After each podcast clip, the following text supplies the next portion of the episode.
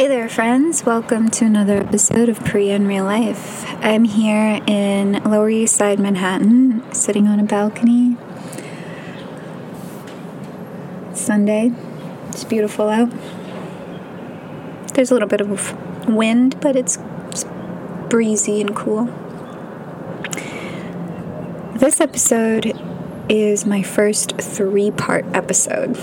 So there are three installments, and there was barely anything I could edit out of it because I felt like all of it was important. After taking 2020 and isolating myself and really thinking only about myself in relation to the world and society, I kind of cut everybody off. You know, I didn't really talk to people very much, and even when I did talk to people, I wasn't really sharing my opinions and perspectives on things. I had spent the entire 2019 searching for my voice, and that's why we started this podcast. And then in lockdown, I respected my time and I gave myself that time. The thing is, everyone really expected that I was going to continue to churn out work and churn out episodes and be consistently creative. And it's not that I wasn't doing anything in 2020, I was doing a whole lot, but I wasn't doing anything for anyone else. I was doing it in relation to myself. So if I was doing engaging in an activity and it wasn't going to benefit me in any way, shape, or form, then I wasn't going to feed into it because I was learning how to respect my own self, my own time, and my own voice. And it takes a lot to be able to do that because you have to be prepared to lose people and you have to be prepared to even lose yourself a little bit. But I'd already been lost. That's why the podcast started. I really do believe in divine timing now. After losing my dad and seeing how that happened and understanding that some things really are divine and there is no control and when the time isn't right, the time really isn't right. And I'm usually hesitant about releasing every episode, mainly because I'm a shy person. Like, people think I'm not shy because I'm always on stage or in front of a camera, but I'm very shy with my own self and perspectives and sharing my ideas and my opinions and my stories. But you guys were there for me and you guys were very encouraging and inviting me to continuously share with you, and I cannot thank you enough for that kind of encouragement. Even though I recorded all the episodes, I really babysat them. I kept saying, later. It wasn't even me that was saying later. There was something in my mind that was saying later. And my mind is always screaming, now. Now.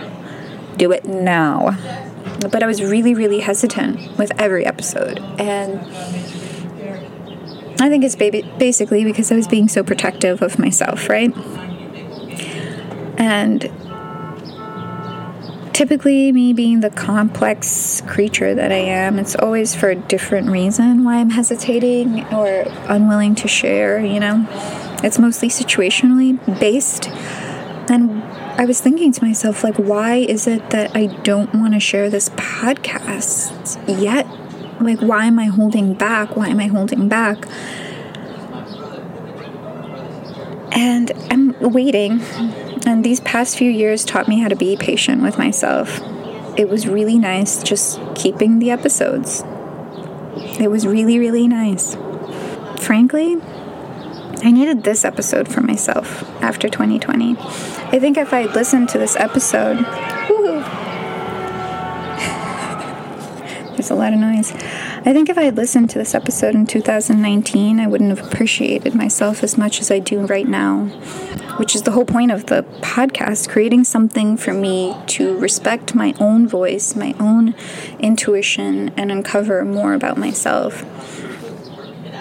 If you listen to the episode with Kuhoki, you hear her flip the script on me and start asking me questions and diving into my personal life and my perspectives on my creative process, my perspective on religion and God and the universe and romance and dating. Well, Sheru did the same thing. In this episode, I'm talking to Sheru Aurora, who's a writer, director, extraordinary person to be around because he's so uplifting and so encouraging. Ooh, someone's going for a ride. I can't see them.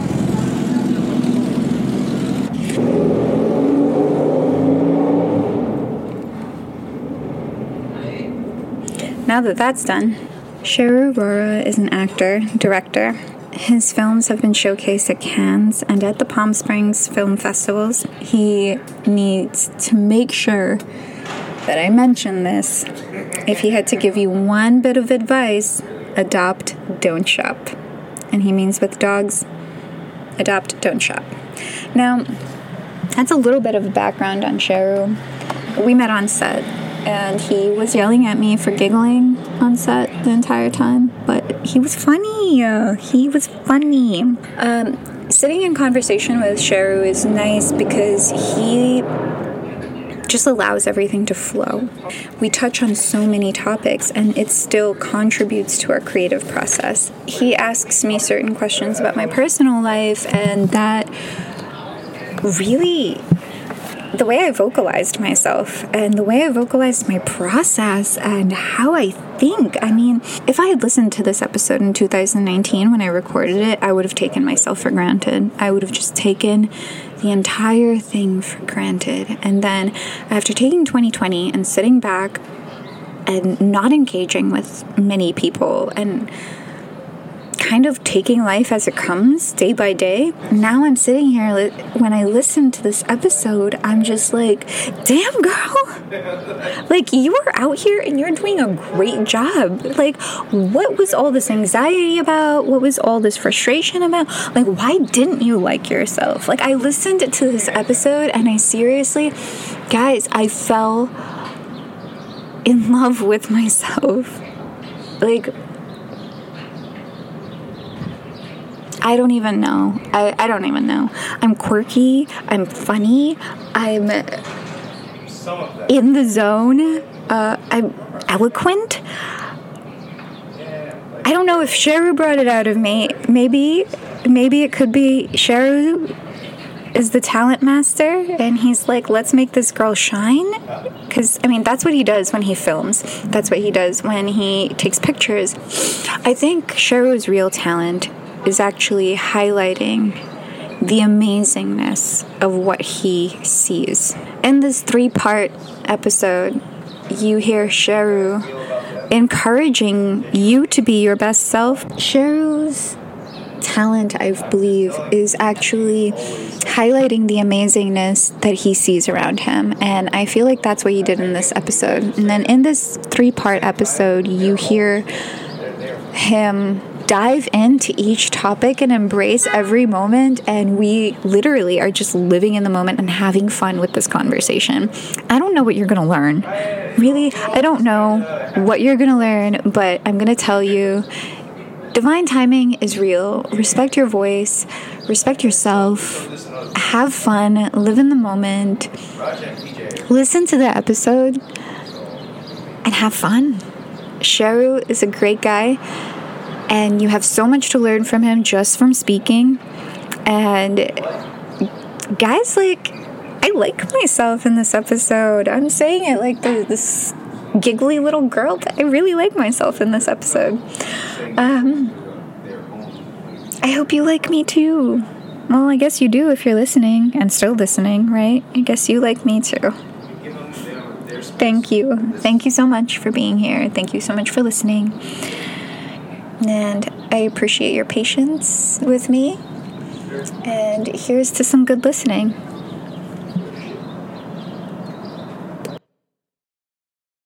She's a party animal. I recorded that. Oh, wonderful. don't tell her parents, I don't want to get in trouble. hey there, guys. Today I am here with my dear friend, Sheru and we are going to get talking about the creative process. We are sitting in his apartment in Mineola, Long Island. It's very cold outside. I think it's the first wintry day of the season. It's about 48 degrees, 4 degrees Celsius. Um, nice for all your international fans. I know. I, I, I get a lot of them. I get a lot of them. So that's why we're indoors. We have our very, very adorable friend taking a nap behind us. Her name is Annie. And what kind of dog is she? Well, the shelter told me she was a pit lab, Mm-hmm. but she's got that you know that curly tail that Akitas have. Mm. So I think she's pit Labrador Akita. Hmm. I also think they add the word lab behind every pit. Just to make them more marketable. That's it. Everyone's afraid. We got you, you got to market yourself, you know. Yep. I love pits though; they're great dogs. Adopt, don't shop. Hashtag. Yes, That- That's my PSA for today. I appreciate it. I like animals. She's taking a nap. She's gonna snore. You're gonna hear it. I've had some amazing chai and very. They can't see you. I'm used to that. What do you want me to tell you? It's just what you expect. Why are you used to that? Tell our friends what you do. Ah, it's such a tough. I hate that question.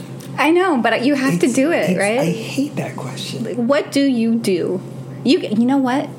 You can just tell me what you do. You don't have to tell me what you do, quote unquote. See, they can't see you, right? Mm-hmm. I'm an actor director. How'd you get started? I mean, from the beginning, I went to uh, I went to the new school for um, screenwriting and directing. Even getting to that point was different. Like it was something I knew off the bat. It was something you knew off the No, it wasn't. It really wasn't. I, I wasn't. I wasn't given as much direction when I was younger as I thought I should have. you know, I just did what I wanted to do and messed around a lot, and it was fun. I was one of those guys. But then, um, I guess I started in psychology at St. John's. Oh, you went to St. John's? How long did you stay there? Mm-hmm. One semester. I was there So I'm. So I'm at. for two semesters, and I was just like, I hated it. Bye, guys. I- I- had purple hair while I was there. Wow. So can you imagine how like I was clean how that felt for me? I was like purple hair, skinny jeans, and like Converse high tops with Those like are a rain, rainbow shoelaces, and then I had I had like an array of Converses. I had like ones with like sketch. Such a little dweeb. my purple fucking hair.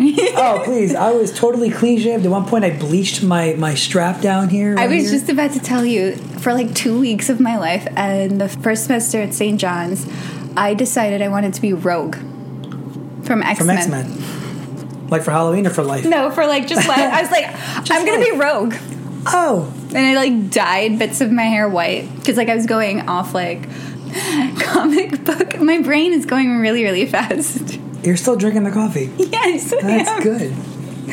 So, Sheru actually met me, and I still hadn't had anything to eat, but I was bouncing off the walls. So, I've had something to eat, and I had coffee, and I had chai. I worked out today. Yeah, I like lived life. So right now, so right now, you guys are experiencing me at like a max energy, like a max energy. There may be a point where I might have to do like some laps I was gonna say, I you know, my apartment could use some sweeping. There I didn't come here to br- I'm clean. just saying if you want to if you want to get some energy out. But um, I so I thought I was rogue, and I just like dyed strands of my hair like white, and I was just like walking around with like a trench coat and boots and all black and like I did, moody. I did my goatee white in high school because I was like, "That's gonna be different." And you saw me in the bathroom with bleach in my goatee, and then, I mean, who would have thought? How'd now, it go though? How'd it go? I mean, I thought it was cool, and Do you have whatever. pictures No, this? God, no. You don't even need it now. Look at me. It's, I have no pictures of me being cro- No, my, my white hair is permanent now, so I don't have to bleach anything. But I look back at it now and I'm like, it definitely looked like somebody jizzed on my face. and I didn't even think of it. I just walked around with splooge on my chin. Terrible. But I went to St. John's. I was there for a little while. This is pre cussing, before the nose piercing. And I hated it. I just hated being there. I wasn't ready for college. You know, like you go to college because we're, dissy. You know, you got to go to college after high school. That's what they tell you to do.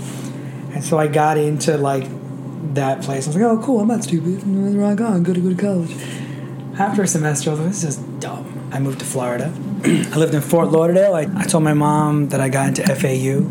I never even got in. I told her I got in so I could hop in the car and drive out to Florida. While I was down there, I was managing a gym. Uh, loved it. Just loved it. I love Florida. How long were you in Florida? Less than a year. Okay. Less than a year, and I realized what I wanted to do. I was just had this. I was in the shower. Best ideas come when you're naked or driving. Right off the bat. So I was in the shower and I had this great idea for a story, and it was just so good that I had to write it down.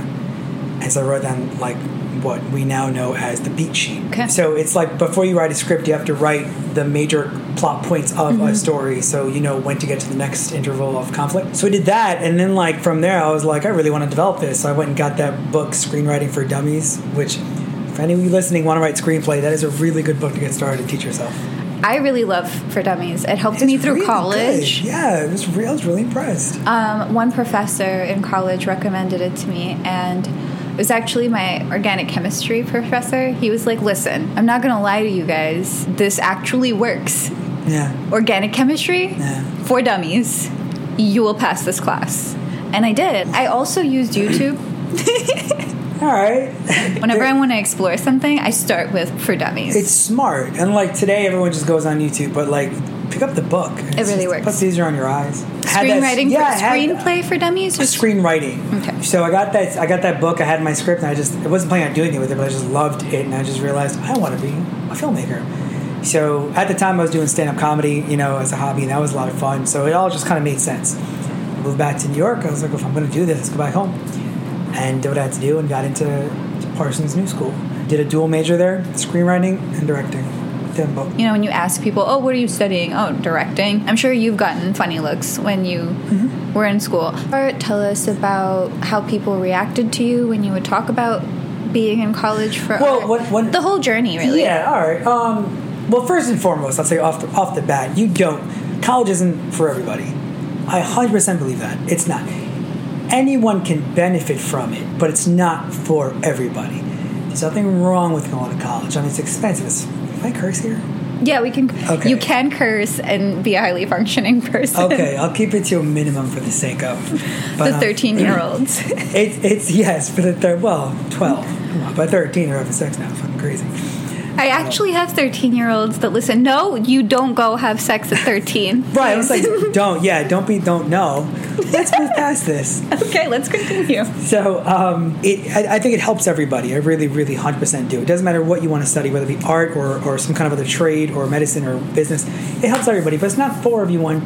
How does it help everyone, but it's not for everyone? Okay. What do you mean when you say So what I mean by that is, I mean it's obvious you're you're in an environment where everyone is studying the same thing as you, and you're hours a day, hours a week. You're, you're focused on one thing. And the biggest problem most people have is the discipline to sit there and focus on something. Now, if you want to be something like that requires a certification or a license, like you want to be a doctor, or you want to be a lawyer, something that like you cannot do without the license, and obviously you need school. But if it's a matter of like you want to be a carpenter, or you want to be um, you know, a painter, an artist, uh, a musician, do you need to go to school for it? No, of course not. You don't because you can do those things without the license or certification. But if you're not, and you have to be honest with yourself, which is hard to do at 17, 18, 19 years old, but if you're not going to spend the time it takes to master something on your own free time, don't fool yourself. And that's something a lot of adults don't teach their kids or any other kid. I don't feel like people emphasize No. I mean, when I was an undergrad, I'll be honest, my, my professors in film school, they didn't stress the hard facts.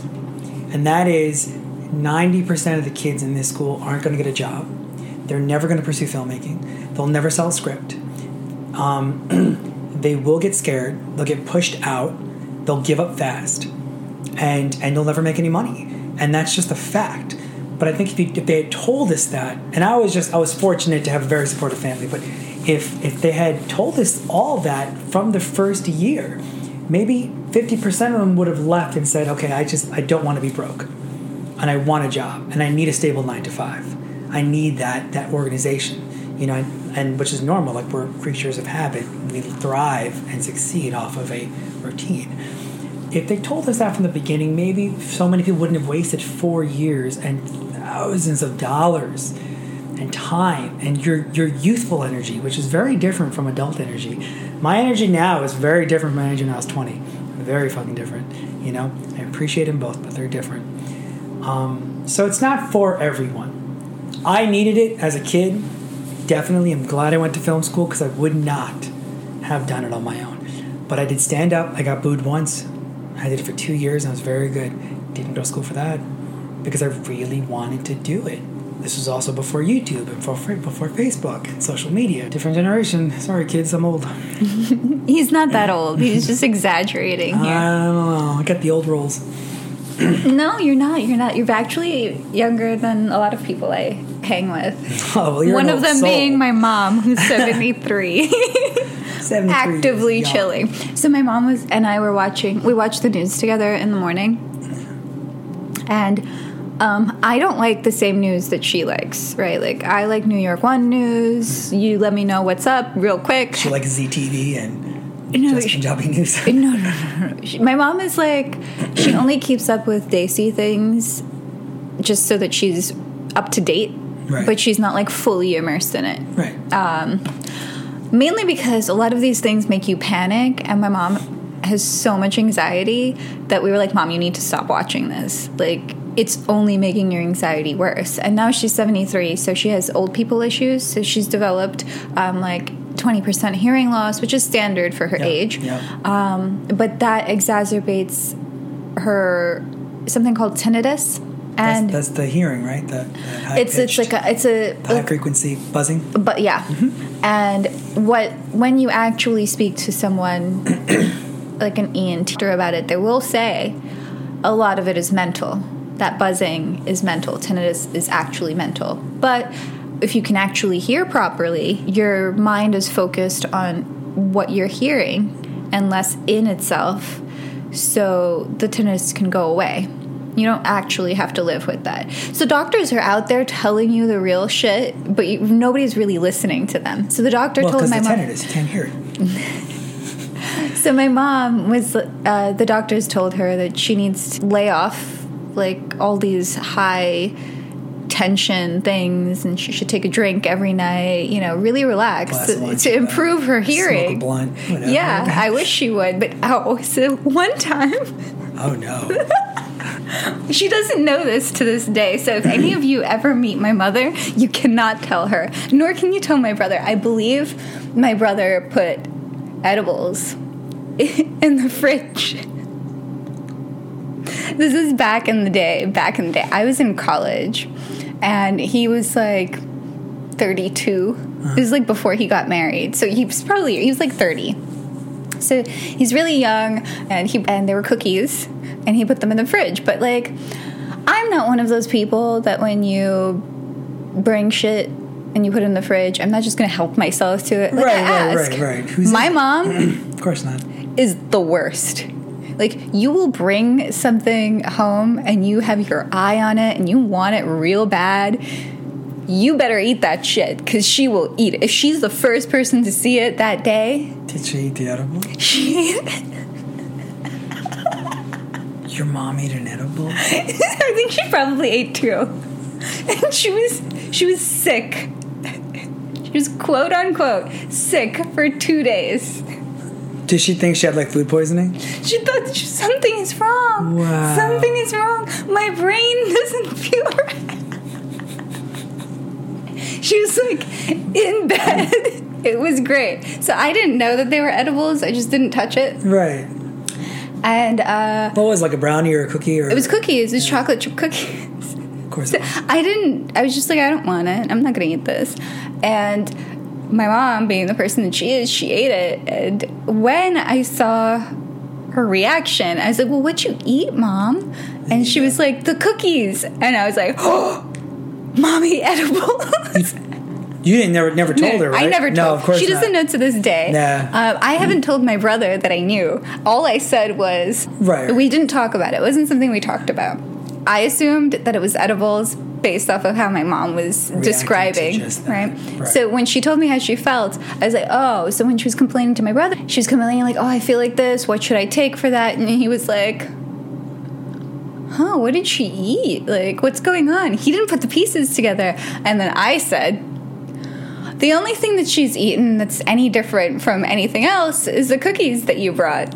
To which he said, Nothing. Nothing. Nobody said. Okay, so- Shit. We all just. A silent understanding. yes. and we all just moved on from that day. so, no, I wouldn't advise that my mom does any sort of THC because it probably exacerbates her anxiety. Hypothetically. But we've put her on CBD. oh, you have? Yeah, we've How put her, that and, and that makes her really sleepy. Gotcha. So we'll knock her out for like two days. So I try to like regulate, like maybe do a drop Yeah. once a day, and it's helping. She does a glass of wine at night, and we told her to avoid all of these like sensationalized television. Don't watch. One thing I can't break out of her is like Snapped and like these lifetime murder shows. Oh, okay. I was like, what's, what's snapped? Mm-hmm. Yeah, well, my 2019 um, resolution was to stop watching so much murder shit. yeah, but well, I mean, it's everywhere, and I'm not gonna lie, it's pretty good. I love it. I'm obsessed with I murder think shit. the week bef- the week before Halloween like came, it was Monday, Tuesday, Wednesday, Thursday on one of the channels, like I don't know, truTV, whatever. They had a different hour long documentary or two hour per serial killer. Yeah. it was like Ted Bundy on one, and then Jeffrey Dahmer on the other. I love that stuff. I was obsessed with murder for most of my life. I saw, of course. Oh, that's good. That's good. Well, at least we have it on record. I know that. I'm aware I'm of that. so glad you know where I live now. awesome. But I'm just not going to do it because I'm like, that's so much work, So much work. so much energy. I'd much rather just kill you and just be like, listen, I they pissed me off. Well, I mean, if you weren't a vegan, I'd say you can eat the evidence, and that's that's just cooking. You know, I thought about that I'm after glad. watching Hannibal. I was like, This interview took a very sharp left turn very early. but we do like scary movies. We did have a very long conversation about that. Oh yeah, I love scary movies. It's a good time, real good time. I, I try and see as many of them in theater because you want the heightened effect of a scary movie. Like I love The Joker; it's so good, I, I still need to watch. It. So good. But you don't need to be in theater to watch it. Not to take anything away from the producers, and directors, blah, blah, blah, they make money off it. No, but I completely really, understand. You know, really speaking, but a good scary movie in the theater. I saw Hereditary last year. It was like the movie of the year. Mm-hmm. Okay, what is it about? Because everybody thinks I'm such a weirdo because I love scary movies. That's like not I why they think actually you're a weirdo, love sweetheart. It's for other things. But go on. I love murder. um, what what is it that you like about scary movies? It's very interesting hearing that from like someone who has a classical education on film. What is it about scary movies? It, it's the way you feel. I mean, it hits a nerve that you don't normally get hit on, hit on, or doesn't normally get hit every day. It's like going on a roller coaster. Some people like that adrenaline. How many days a week do you experience the kind of rush of a roller coaster? Never. So it's the same thing as movie theater. I'm like, yeah, it scares you, makes you uncomfortable, and different different types of directors have a very different nerve, right? Like like an Eli Roth, movie is so different from watching a Rob Zombie movie, which is so different from watching like a, uh, a James Wan movie. But they're also good, and it's like a different tune. But you know it's fake. Like it's a movie, so relax. You know, you have, you'd be more afraid of getting shot up in the theater than anything else. Yep. Sorry, but um, This is where America's at today. this is where it's at, my dear. But um, but yeah, that's why because I mean it's raw emotion, man. You should be able to feel everything, I like- especially knowing that in your safety of of, of imagination. I like horror movies because of the production quality, even if it's really, really bad. Like campy. Even yep, even if it's like Evil Dead, I love it. It's so good. I it's love so good. I love um, the Hellraiser series. Mm-hmm. I mean, what they were doing for 1984, like, come on. yeah, yeah, yeah, yeah, yeah. That's so much work. That's so much time. That's so much energy. Imagine you have to actually be obsessed Mm-hmm. with the production of that movie to create these things, like to create these worlds, to come up with the blood's gonna squirt in that direction at this time. and we're not unusual for this because it's actually the the quickest way to get a movie distributed for an independent filmmaker. So any, any indie filmmakers out there, the quickest way to get yourself a signed deal is to make a horror film because there are more horror films out being watched than anything else. People, we're, we're gross. We're gross species. Why do people always make me feel like I'm weird? Because I like horror movies eh, all the time, and I'm like, It's good though. it's It's so it's a good, time. It's a real good time. I don't feel much, but while I watch it, so I never watch them alone. No, I've tried to. Like I've really actively tried to watch scary movies alone. And I can't. I just like so I don't feel scared while I watch it because I'm usually with someone else and if I'm alone, when I get that like inkling of being scared, I like just turn around and go to sleep. really. but you're. That's the point. I Just to be scared. I know. Oh, I'm gonna I'm gonna I'm gonna trump your weird. Ready? Sometimes, a couple times a year, maybe I don't know. Usually during Halloween season, mm-hmm. I pick some really good one, get nice and lit, and just sit there and stare. I want to be scared. My sister and I had a Halloween tradition when we li- like lived together. Now she's married and Yeah. doing her thing. Yeah. Um, and sad that her husband hates horror movies. But um, we would watch a scary movie every day from the 1st of October to the 31st of October. And, Those are good days. right? Remember Channel Eleven? No, no, no. This is, I've had Netflix for. Ever. e- For forever, too. since like high school when they were like But delivering you them. would never watch movies now.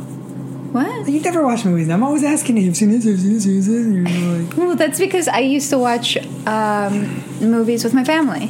TV time is with my family. "That's cute."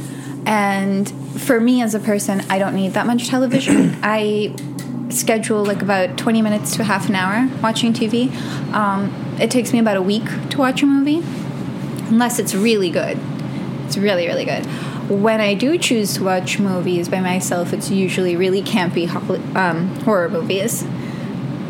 Ah, you know which one I really love watching? Cabin in the Woods. I like that one. That was really good. That was very inventive. So good. Very inventive. So good. When all of like the villains come Yeah, out yeah, at the yeah. end, like, oh, it's so good. So I watch that regularly. very. Do you really? Yeah. I watch. I actually. And then they just like light up and smoke and watch the end of the yeah, yeah, yeah. I actually watched the new Evil Dead relatively regularly. That's a really good one. It was like Yeah. everybody sh- like shit reviews. I could be you're just comparing it to the first, but like it's different. It was a different style of movie, and I liked it. It's not supposed to be realistic. It's not Go have fun, enjoy the experience. It's part of the reason why I like Bollywood. Right. So I love Bollywood movies. You do? When they're cheesy, especially when they're cheesy. Like my favorite Bollywood movie, and I say this all the time, and everyone's like, really? That movie? Hum Saath Saath Hai? That's an oldie, but a goodie. It's so good. It's so cheesy. What's, what's your take on Bollywood movies? I mean, I wish I could tell you that I, I, I have an honorable take, but I don't watch them regularly enough. Um, I think I stopped watching, I stopped following Bollywood back when think Shah Rukh Khan was still peaking, or at his peak. I don't follow Bollywood. Yeah, I just. I don't really follow it. I think the last time I watched a couple of good, I, I watched, I watched, I think it's called Bajirao Mastani. Mm-hmm. It had Priyanka Chopra and Deepika in the same movie. That was gorgeous. Mm-hmm. I saw that twice in theater. That's how much I liked it. But honestly, it was because I saw it twice in theater too. yeah, I mean the cin- it's I'll just- tell you why The saw cinematography it was so gorgeous, and the, the two of them together so gorgeous, and and and I mean it's a very very. I know it's a tr- supposed to be a true story, right? Like based on historical. It's a dramatized Yeah. true story. I mean, it's sexist as fuck, but but at the end of the day, what in history isn't? I was just about to But say. but the the I mean the the angles and the color and the constant symmetry and it was just it was so gorgeous as opposed to like what a lot of Bollywood movies are cliched, you know, like to, to look like. Um, you know, like they're all shot in like London now or New Zealand. Like I want to see India. I'm gonna go watch an Indian movie to go see India. Like My same same thing. Like I watch Indian movies Yeah. to feel Indian. Yeah, and don't get me wrong. To say that about it, like now, it's been like that forever, like forever. Lamhe. You know what I mean? Like, and I'm like my favorite movie growing up was Shahenshah. You know, like with Amitabh Bachchan. Lot of people know that, but it was basically the Indian Punisher, and and even that was was just it's not really what India is about, but in essence, it could be. Like, there's a lot of corruption, and movie plays a part. You know, I don't know. There's all just. I know Aamir Khan is doing a lot of big things by making movies that are a little more controversial. I did watch um, Dangal. That was really good. I loved that one. It was very good. I- that's a regular in my fam. Um, so my family watches Bollywood movies. We watch them every Sunday together. I like. And um, Good for you. we watch Dangal together pretty regularly. Oh, the, same ones. like if we can't find a, a new one to watch, because now we used to watch Bollywood movies because it's family friendly and everyone can sit and enjoy. But um, nowadays, with stuff happening in there, it's like oh, yeah. so like even though a movie will look good. Is there possibly going to be a, like a makeout scene or a sex scene? And it gets all we- weird and uncomfortable. Yeah, that's why I got my own place. well, it's family time, Of course, you know. of course. Um, but we did watch Game of Thrones together as a family, Wow. right? Right. But it was so good, and we all would watch it individually, and then we would all talk about it. Oh. Then we were like, "Well, why don't we just watch it together?" Us as siblings didn't have a problem watching it together. Yeah, mom in the room. Mom was like, "I love this show." But why are they so disgusting? And she would cover her eyes Really? or she'd like she'd want to like leave like leave the room Yeah, keep but she can't because she's like every time i leave the room i miss something important so now she just covers her eyes so that she can listen Yeah, it's pretty. It's pretty heavy. Like reek. My mom oh my god right Heavy. reek Ah. his character development was so good As an actor, I thought it was. I thought it was fantastic. Right? Like I, I really liked how he played both roles. so well And, and So- just just to re- retort back really quick, so that no one thinks I hate Bollywood, they've come a long way. oh yeah And there's a lot of great movies that that don't they don't sell the movie strictly based on how much the, how much money the songs will bring in. Mm-hmm. It's a lot of really beautiful work being done in Bollywood. Um, I just find that they're more recent, and unfortunately, you still have um, a lot of Bollywood still following mainstream Hollywood. Like Hollywood sets the bar in entertainment, right? And that's just how it's always been, despite film starting in Russia and Germany and all those great, you know, um, like movements in, in film history. Um, Hollywood sets the bar, you know. Um, so everyone tries to be like them because it makes them most money, and that's what you know. That's what everything's about, right? It's business. And there was just a period in Bollywood's history where every movie was a love story, and every movie would would the guys were always wearing Tommy Hilfiger jackets and and you know and and like the, the tight jeans with tears in the front. Oh, late 90s early Yeah. 2000s There you go. And then a movie like like DDLJ gets thrown in the mix, which can play on both. They're they're westernized and modernized, but but the story is about the Hindustani culture of marriage, and that was cool. Um, you know, and then Shah Rukh Khan really and, and you know the whole that whole family of filmmakers kind of came together and, and started pushing that angle more, which is it was really nice. Um, same goes for Hollywood. Like I haven't seen a single Avengers. I haven't seen any of the Marvel. I don't watch any of them. I talk so I talk extensively about my opinion on um, superhero movies these days because it's like I say superhero movies are what like the are. Las Vegas of movies. Yeah, that's a funny way to put it. And then I went on and on about how I'm never going to go to Las Vegas and all of that. Right. And then I love Vegas. two weeks later, I basically get a call to go to Vegas. And then, then I'm like, well, I guess I'm going to Vegas after I talked so much smack. Right. and those movies are actually very good. Like I know they're very good. It's just how many how many of those are pumped in your face. Is Like- that what it is for you? Is if it's like too much or over um, commercialized? That's what you don't like about it? It, it's not it's not that like it shouldn't be in your face. I mean like marketing is marketing and if it's a good movie, it's a good movie. It's just, you know, oftentimes it's it's um how many superhero movies are there? Like I'm getting a headache. Like there's the Avengers, and then there's every Avenger has their own four movies, and you got to watch all of them to understand the proper storyline. And then every other year is another superhero movie, and it's like it's like it's like it's like remakes and reboots. It's like all right, man, like let it sleep, let it go. It's called a cult. It's just too much. It's a cult. and, and there's so many great movies out there that just you don't the average american sees less than 10 movies in theater the average american sees less than 10 movies in theater and or sorry i read in like one of the magazines that you know and and that means that I counted one day 16 different superheroes movies just to tie into the one, you know, group one. That means like realistically your entire theater time is spent just trying to keep up with one big story. And I think, you know, friends of mine who are big on Star Wars would, would understand what I'm talking about. It's like it's just there's so much, so many, so much, so many, so much, so many. I love Star Wars. and good. I I'm exhausted by also the dependency on CGI. Not Star Wars, you know, getting back to mm-hmm. those commercialized movies. Mm-hmm. You know, just well, why not take a risk and make a movie that has no CGI and no major film score and no major leads and names and watch some of those mm-hmm. that where where it's this story. I think it's called like film preservationists. Mm-hmm. You know, traditional filmmaking and and I don't know. I just That's what I'm really into. it. I just prefer it. It sounds like a very pompous thing to say, but I just prefer it. A good story told well. So that's what I was getting to when I was like, I watch scary movies, like campy horror movies that don't actually hit my emotion, but the production quality is really good. And I watch very independent movies, like you don't know anybody in it. The, Yeah. the storyline is some weird shit Yeah. and it's like filmed in a forest somewhere. I watched this movie the other day. I forgot what it was called, um, but it's basically about two sisters, and one of the sisters um, burned down their house when they were young, and she obviously needs help. Like she's psychologically like off, but she's not really.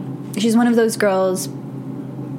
Socially, people want to be around her, but when people are around her, they're like, this girl's a little bit dangerous, but mm. nobody knows that she actually burned down the family house. right.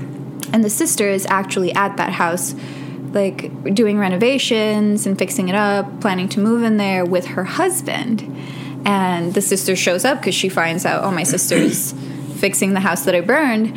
Let me go wreck shit, basically. But she doesn't come off as like intentionally wanting to wreck shit and the husband's trying to point out to the wife like your sister's a psycho Right. and right. is right. causing a ruckus here and he's like this very routine man and he's like a huge alpha male and the girl brings her boyfriend and her boyfriend's a little bit of a softie and then you see these parallels between how similar the boyfriend is to the sister the that's married Yeah. you see like that the wreck has essentially picked a guy who's nurtured her the same way her sister nurtures her and Right. allows her to get away with everything that she gets away with. And the husband who's this alpha male isn't letting either of them get away with anything.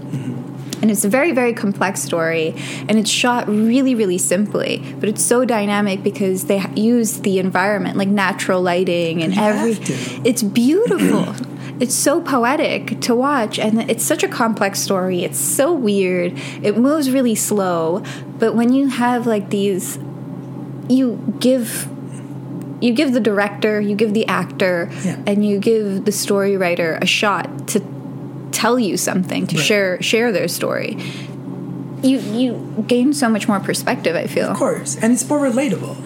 And like for example, I remember when I was younger, the first the first real, real movie from Bollywood that I'd ever ever seen. I was I was 12 years old, and I know this because I was in I was my first trip to India. I was 12 years old. I watched the movie in theater. My parents had closer? I'm sorry. My parents had no clue um, what this movie was about. All we knew is that um, remember uh, what the hell was her name? Urmila, mm-hmm. right? So she was in a movie called Satya. You've seen it. That was the first time I'd ever seen a movie from Bollywood that was so dark and so gritty and was so so focused on real life politics of India. And I remember like the opening sequence was cops beating the crap out of like gangsters and innocent people. So bad my sister cried. She was only a year older than me. She was like 13. And my my even older sister had to walk her out and just hang out in Delhi somewhere while we watched the movie because she, she couldn't sit through it. Just the opening sequence.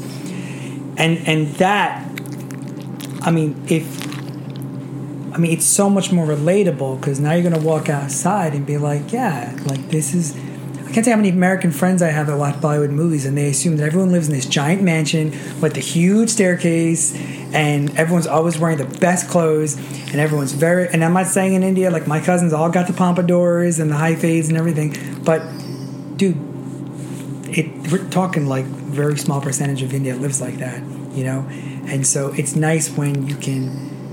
I mean, with with Netflix and Amazon and Hulu and all these new streams, you can really see more of what India is about. But up until streaming, you didn't get the truth of it, and that's kind of why I started to fade away. Mm-hmm. You know, and that's why I haven't seen so much. It's hard to say, like, you know, I don't follow, I don't like Bollywood. It's not true. I just don't follow it as much. I pulled away from it when it was when it was just too much of the same. But I mean, that movie was rough, man, and it was good, and it was real. I'm a huge fan of Urmila. Yeah? She's like one of my favorites. what is she doing now? I think that was She's still acting and she looks amazing. Oh, she was so hot. She's still so I hot. loved her. She just got married recently. Really? Yeah, she's living it up. She's doing the thing. She's her good. and Raveena Tandon and Karishma Kapoor. Oh Karishma Kapoor God, is my favorite. so hot, dude.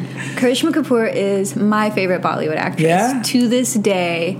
And I defend that all the time. Like people are like, really, but she's not really doing anything. I'm like, she's not doing anything because she's basically done it all. Yeah, yeah. She's done comedy. she's, she's a Kapoor. she's- She her hands in everything. she's she's done like the challenging roles she's acted as a muslim woman she's acted as a princess she's Yeah. done it all and she's killed it every single time you watch a karishma kapoor movie you cannot walk away and say karishma sucked in it you can't she, Right. she did what she was supposed to do she's a star she's a star she's everything i would like love to be I'm like, I'm afraid to know what she's like because I like her so much. Like, I'm so great. oh no i, to heard she's a out. horrible person I would hate to find that out. I don't. I heard. I, was like, I heard she's a horrible person, but I was like, uh, if I was Karishma Kapoor, I would be a horrible person. like, come on, I'm Karishma Kapoor. Did you not see me dance next to Govinda when I was like 18? Oh, Govinda was so it? cool. Now he's less cool. cool. I think he was just cool because it was relevant to the times, but like now he's like very uncle. I, he's older, but like there was a time where he was like when like jacked men was like what Hollywood, what Bollywood wanted. He came in all chubby and cute. Right, right, because he was the funny guy. I remember him in like everything from like from he was in Hum, the funny guy, the funny little brother in Hum, and then remember Coolie Number One and, and Mm-hmm. Hero Raja Number One is one of my One. favorite movies. One of those movies so that I keep funny. watching.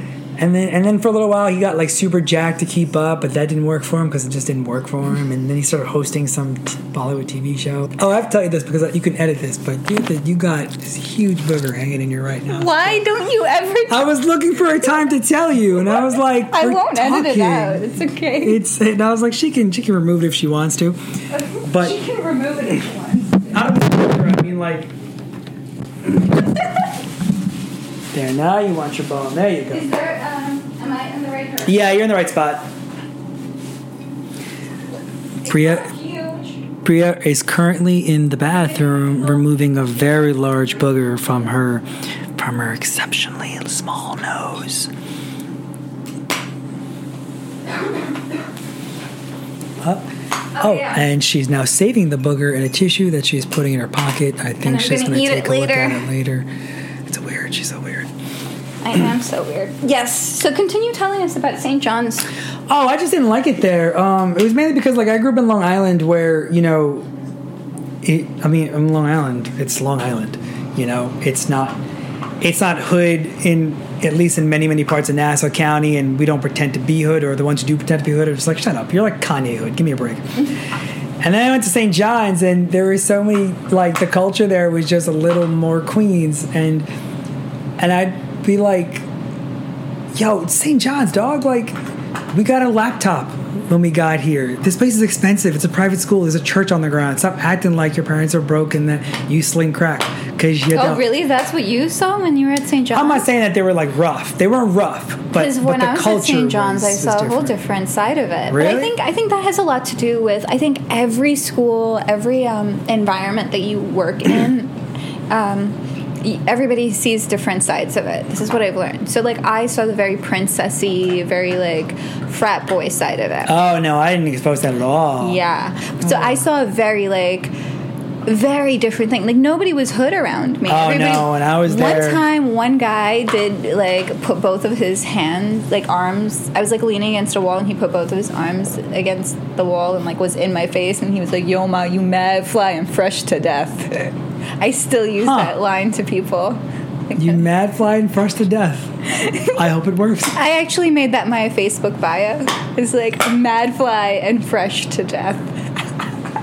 so ridiculous. That's right, St. John's. I didn't. Um, that's the most hood that I experienced there. Uh, no, not for me. I mean, I'm, I guess it wasn't rough. It was just, it was just, you know, it was, it was, it was just honestly, it was just a very different culture than I was used to. Um, you know, and because I was born in Queens, but I moved to Roslyn when I was five, and then stayed in Nassau County from then. So it was just, I don't know. I, I think I, Queens? I analyzed. I was born in Flushing. okay. Um, so I analyzed things a little too much. Um, and while I was there, I was like, well, you're so hood. You're not hood. Like, you're, you pay a lot of money to get here, or you got a great scholarship, which means you're really smart. So, quit playing. Um, and even like some of the, the, again, it was only like a semester, but even the, um, like the fraternity guys that I met, like through I, uh, Sig Row, I was like, you guys aren't hood. You guys aren't gangsters. Get out of here. Like, I, I've seen gangsters. This isn't it between that and the commute and the fact that I wasn't dorming and I didn't even care and college sucked, I just I pulled out after a semester. Didn't do it for me. What was your experience like when you moved to Florida?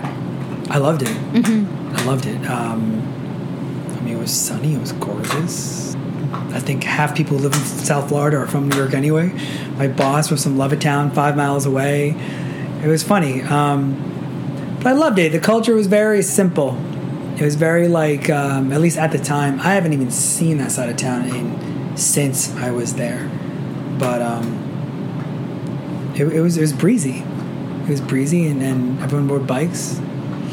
You said that you're. It was on the drive back to New York in which you felt inspired to write the story. Oh no, it was while I was in there. While I was in Florida. Yeah, yeah. I was in the shower. Oh, shower. That's was in the shower. Okay. I don't know how it Great. came. It just happened. That's how. That's what they all say. Gotta be naked. That's where it's at.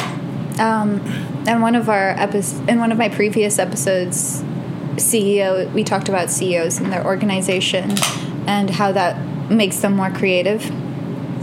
And I'm sure you can agree because you're very organized and you're like very routine and you're very like, what's the word that I have a problem saying? Method. I'm just gonna wait for you to say it. no. Method. Methadone? Meth. Methodological. Mythological. Me- I'm very meth- mythological? no, method. Methodical. Methodical. yes. one, Methodical. one who works on methods. So you're very methodical.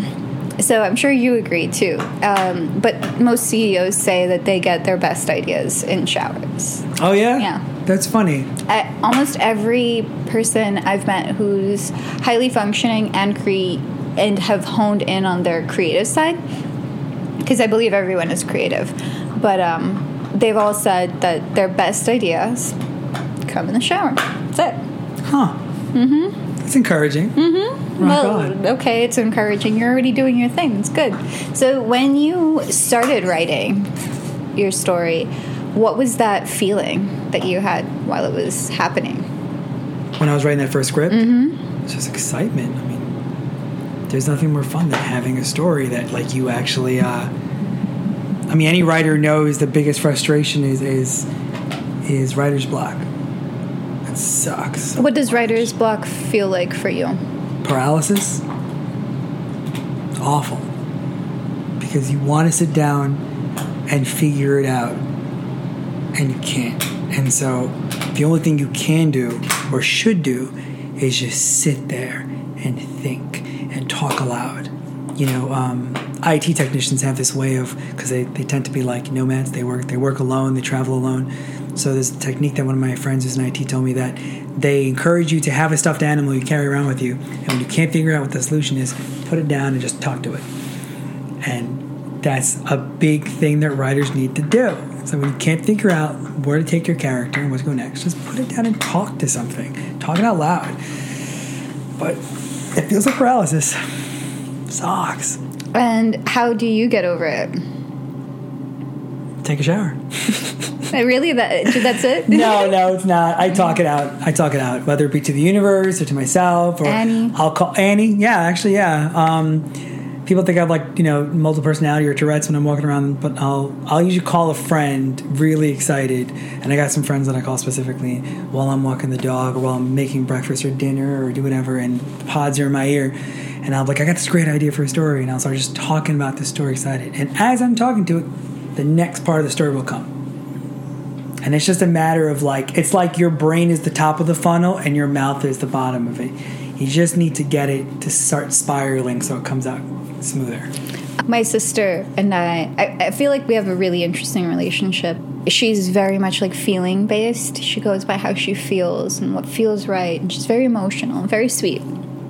She's like one of those ideal Indian daughters. You know, she cooks well, she does all the things right. She does all the things right, but she's very emotional. Like she cries at people's weddings. She cries during all the movies. I know this.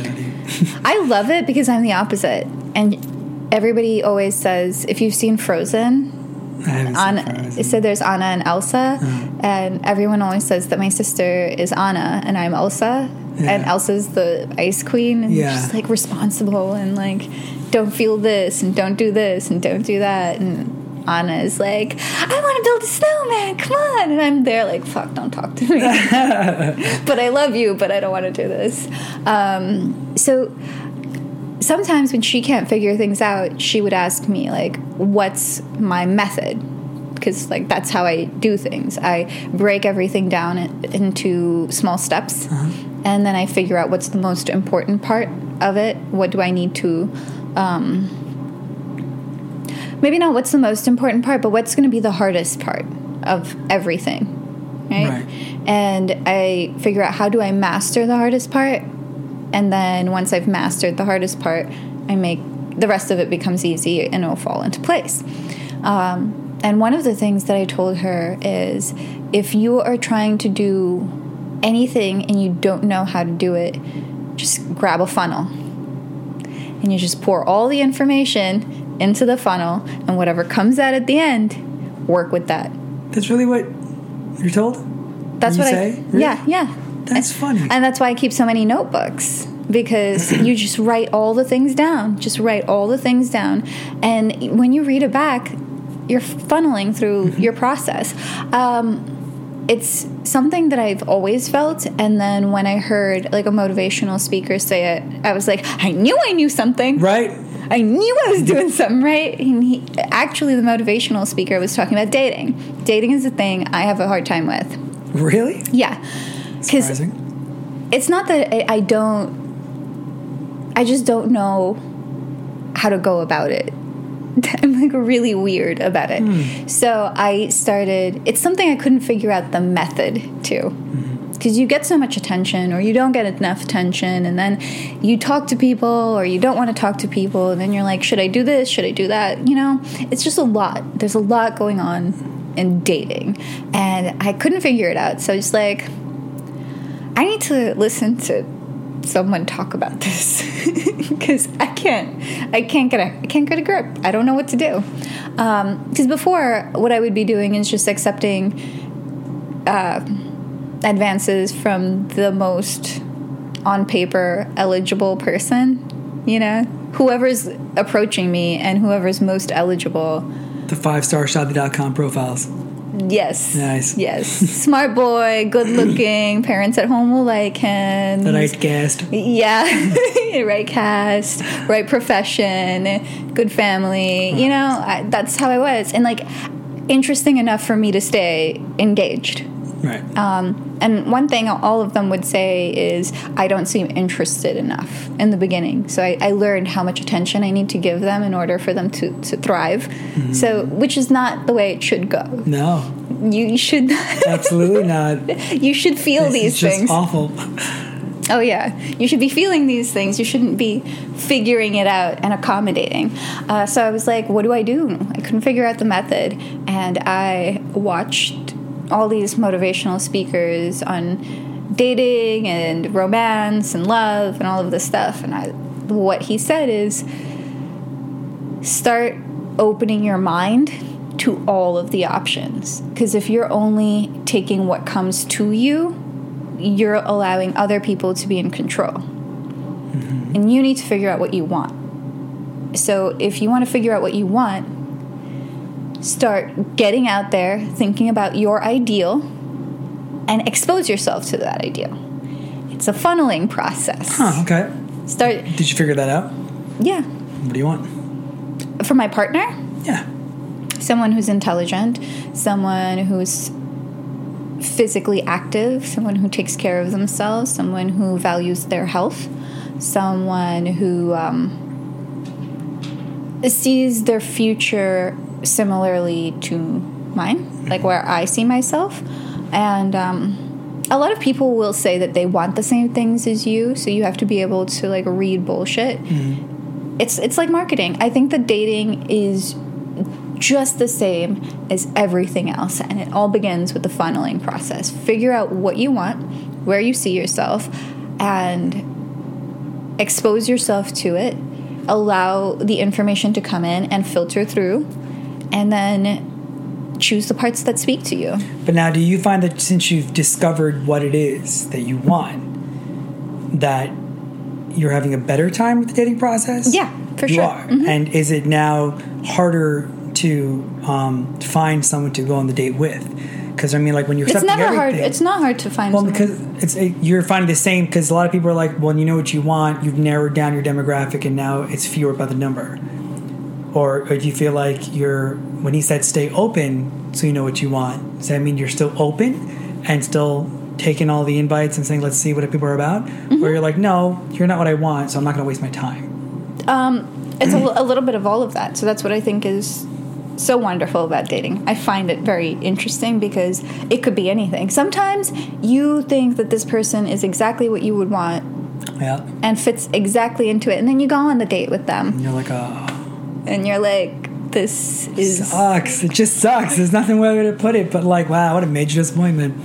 And it's just like life is. Mm-hmm. Dating is just like life. Don't put so much pressure on yourself. You just gotta you gotta know that sometimes you're gonna be on a date and the date will only last an hour sometimes it will only last seven minutes well do you like the actual dating process like once the date is commenced or there's some people a lot of people i talk to like and this is weird but a lot of people i talk to hate the act of being on a date they get nervous. They don't know what to do. High anxiety. Who should lead? Who should not lead? What are you going to order? Are you not going to order? What kind of questions do you ask? Do I not ask questions? Do I look okay? Do I not look okay? Do you touch? Do you not touch? Do I take your hand? Give him a hug? Give him a kiss? What am I doing? Much like how I do everything in general, even with the podcast, where remember, remember, yeah, let's just see where it goes. Wherever it goes, it doesn't need to be so serious. It's just dating. It's just a podcast. It's just a social media post. Like it's not really going to change my life so much.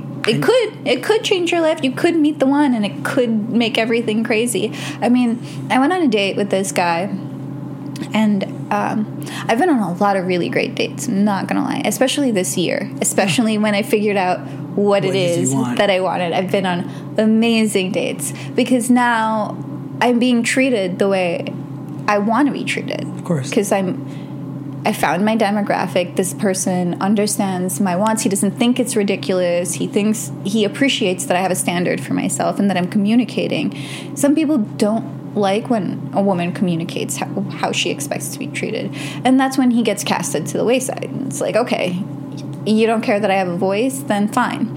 Um, I also don't like to plan my dates. I like him to plan the date, and I like him mm-hmm. to pick me up. I like to be treated like a lady. Uh-huh. I grew up with my father treating me like a lady, even though I grew up as one of the boys. Like I still got beat and I still got reprimanded, but he always let me know that there's a way you should be treated.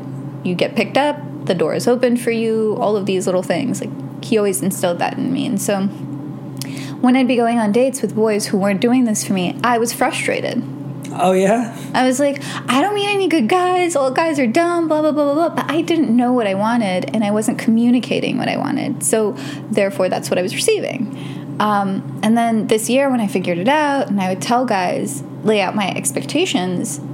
Oh, if this is what he wants, then he's going to follow through. Of course. he's going to see Communication. Mm-hmm. he's going to make sure that he does what it takes to make you happy if that he knows most guys i think know exactly what they want Okay. i believe most guys know exactly what they want and if you're not We're what- pretty simple. yeah and if you're not what they want and they have the time to kill they'll kill the time with you That's a lot. That's guys and girls.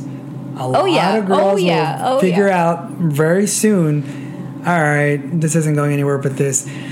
But I got no one else to hang out with for the next few months. and that's why i think out. isolation is really important absolutely. I think isolation, like just living with yourself and your own ideas and your own, uh, in the process of me figuring out what I wanted, uh, which is also goes hand in hand with the podcast because for so many years I was in the about three years of me developing the podcast has been the, three years that I've been single and the three years that I've been off and on about dating. And then I just took a really big step back.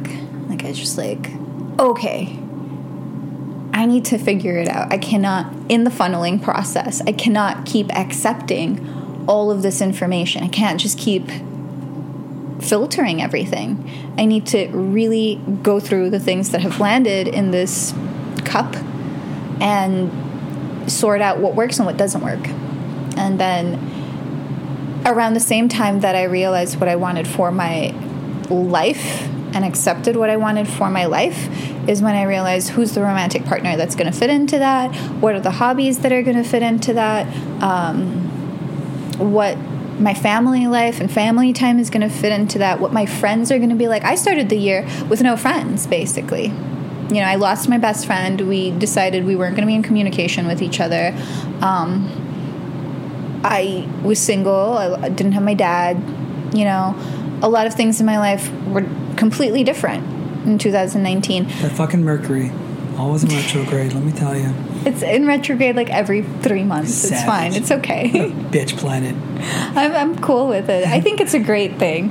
It really like helps you filter your process. Because all if all this bullshit's gonna happen again next month, and what in three weeks or something? Is it like really? that? I don't know. Is it? Yeah, basically, it's gonna feel like it's Does happening that again. benefit anyone, or is Mercury It retrograde does. like a universal life sucks? Because I'll be honest, I- I've had a great year. What I do is when Mercury is in retrograde, um, I just like to observe these things because it's fun and entertaining. Um, I just observe everything that's going on and everything that goes wrong when it starts to seem similar again. Like when you, you feel like, let's say we were on a date. Right, and I feel like this date is going down the shithole, and it's a Mercury in retrograde situation. I take in account that in a couple of weeks, I'm going to kind of come across either exactly you or someone like you. Now, I think about what am I going to communicate in the next situation that will allow me to grow from it. You get it? So am I going to if he if you hit me up again, am I going to really pick up the phone call and be like, all right, well, I'm bored, and he's asking me out on a date, even though the date went we- went horribly during Mercury in retrograde, and now shit's back to normal. Am I going to do this again? No, I'm not, because it went wrong, and now it's happening again. I learned my lesson. But now, move on. if, if Mercury wasn't in retrograde, and it was a shit, like, shit date. Yeah, like if, No, if- I- no, no. I mean, like if, if if Mercury was in retrograde, you had a shit date, and then like two weeks later, Mercury's out of retrograde, and Jupiter's at retro fitness, and whatever. Like, But the then that Jupiter is person called completely you. a different thing. Yeah, I didn't. I didn't mean that. I said, I said retro fitness. Um, what I mean is, if, if Mercury's then out and and the guy calls you back, would he get a second date? Considering No, not anymore. But I had to go through the process of learning that that was what it is. Oh, because you're saying retro. It means nothing. Gotcha. I fully recognize that when Mercur- Mercury is in retrograde, all the experiences that I'm having in these months are something that's going to repeat itself in a couple of weeks. And do I want to experience this again? Okay. So it just heightens my awareness. Now you mentioned that you have a lot of. You've had a lot of great dates this year, Mm-hmm. or good dates. Why haven't any of them become great dates, or great multiple dates, or anything more? Uh, a lot of them have become multiple dates. A lot of them. Because Um, you're still single, right? Yes, I'm still, still uh, still on the market, correct? correct. Doing your thing. I am doing the things. Hint, hint, nudge, nudge, fans. Uh, it's okay, guys. I have a little bit more than I can handle. Um, they're, they've all been really great dates. I, I'm still in touch with most of these I- people. I, I guess I'm sure you don't seem like someone who doesn't talk to people that you go on bad dates with. But what I mean is, like, I mean, why is there no one still there? Why is there no one? Why hasn't developed to more? But what's the what's what's left? Because if the first step was, or the next step was to narrow down what is you want, you did that. Is there something else now you have to do, or it's Um, just a numbers game now? I think it it's still on me. Okay. It's I still have to work out um, myself emotionally. I don't really still fully understand um, how to reciprocate love from pure emotion and not duty. Okay. You know, um, so I'm going on these great dates now, and I beautifully respectable guys treat me amazingly. They do the follow up. They let me know when they're in town. We go out. We're friends. They give me advice. Emotionally supportive. And when I feel like when you start dating people that are exactly what you want, it starts to highlight what is within you that you might be lacking. You know? Mm-hmm. Because then you, I think in gen- dating in general, when you, if you are not too attached to your ego and you go on these dates and you go out and you experience people, you start to see more of yourself because you're connecting with this person on a very different level than you do with- with your friend. You know, you're connecting with this person like on a soul to soul level, mm-hmm. and either it clicks or it doesn't click. Now, when there's the click and there's no further click, then you really need to look at yourself like, what am I not doing? Where is this? What is he not doing? Where are we not connecting? And that's when I realized if I don't get the feeling to do something, then I'm not going to do it.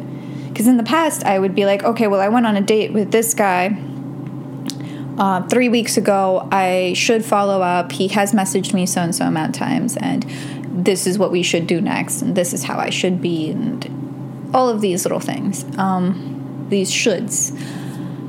And then I just like let go of that, and I'm like, yo, if I'm not feeling it, I'm not feeling it. I don't owe this person an explanation. I don't even have a problem with people ghosting me. Like I'm like, you're doing me a favor by just like not following up. Like it's fine, go, go, because like there's other things that could be. Every time someone takes a step out, someone else can take a step in.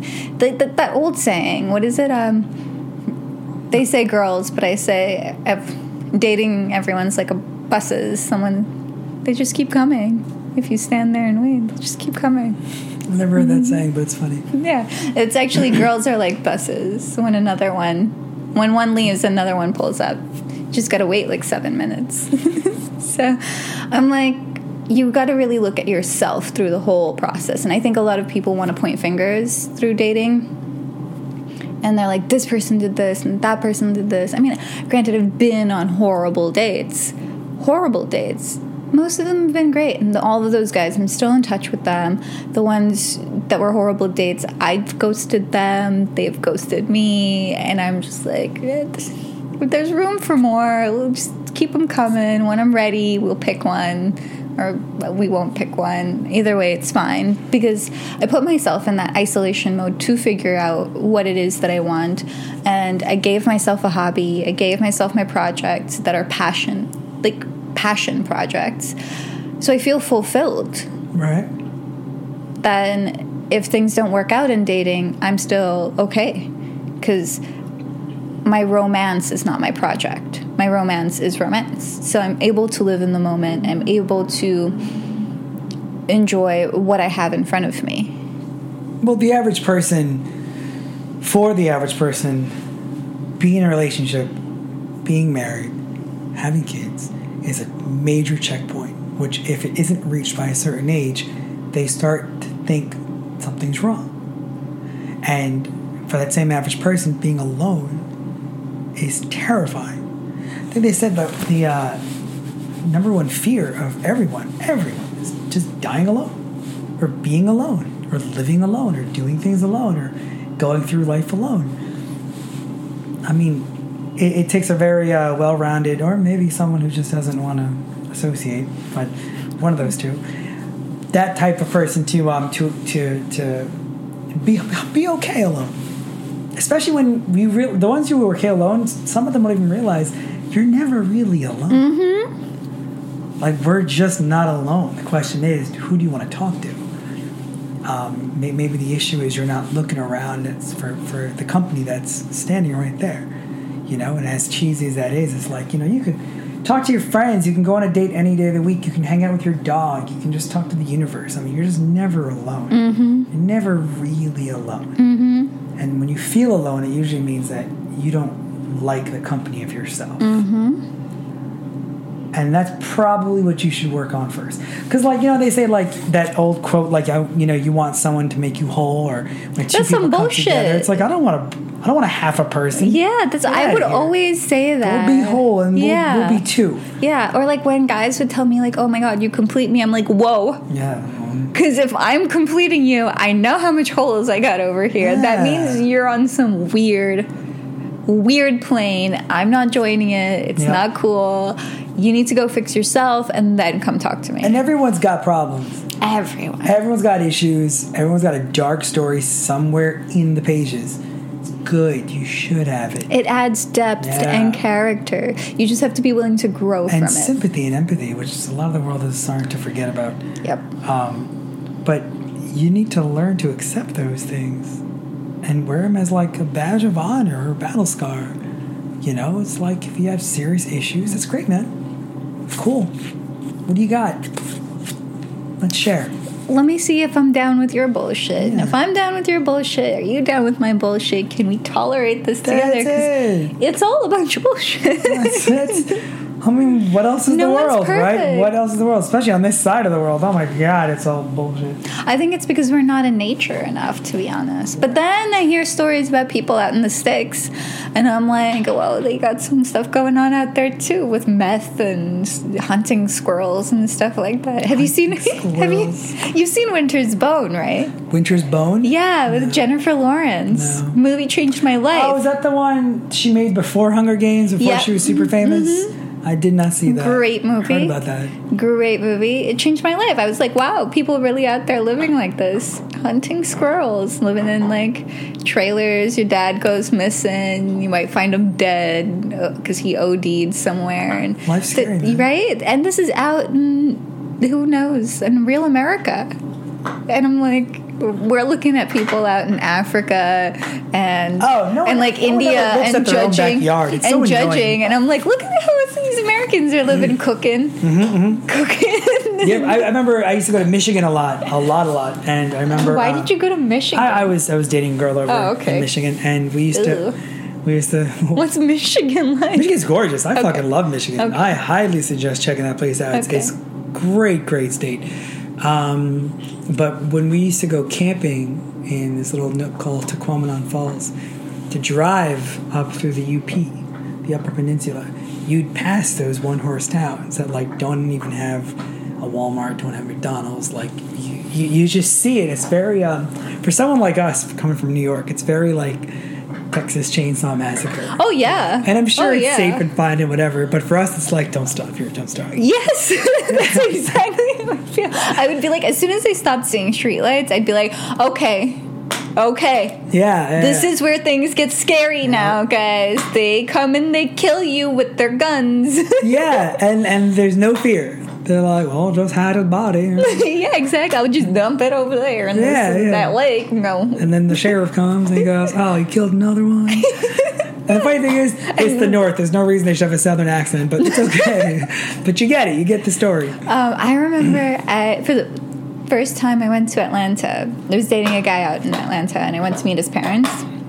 And he's taking me walking through his neighborhood, and he by no means left lived out in the sticks. Like he lived in like southern suburb, really nice neighborhood. I think like Jay Z and Beyonce apparently like bought a house in that area. Atlanta. Yeah, and so everybody got pissed apparently when they did that because they're like, now they're going to raise the value of the houses, and Why is it a bad thing? and I'm like, that's a good thing, but I understand because they're Gentrification. they're looking at that, and I'm like, well, listen, I'm from New York. We're gentrified every like three months. It's okay. Yeah, man. There's a different culture every three months. Relax, you'll be all right. Um, so he's taking me walking, and I was like, wow, now I know why you don't like scary movies because it's a reality. Like, Homegirl will be walking home from high school over this creek mm-hmm. and walk into the house, leave her door open. Slasher comes in and she like runs out the back door and falls into the creek and she ends up in the woods and he can find her and kill her and drop her right in the same creek in her backyard and that's it. I was like, this is a reality. In Huh. Atlanta. Huh. I was like, hmm, now I get it. Because for me, it was fantasy. Like, Right. who has a creek in their backyard that Right, lives right. across a highway right by her high school? Like, no, that's not real life. Of course not. We're not used to that. No. We're from like from New York. First time I went to Walmart, I would think I was like 21. I walked in and I was like, oh no. And I walked right back out. I out. hate shopping at Walmart. I try and avoid it at all cost. And it's not. It's not about the whole political, you know. No, it's not political. It's just like family or blah, blah, I watch Walmart Just fights on YouTube.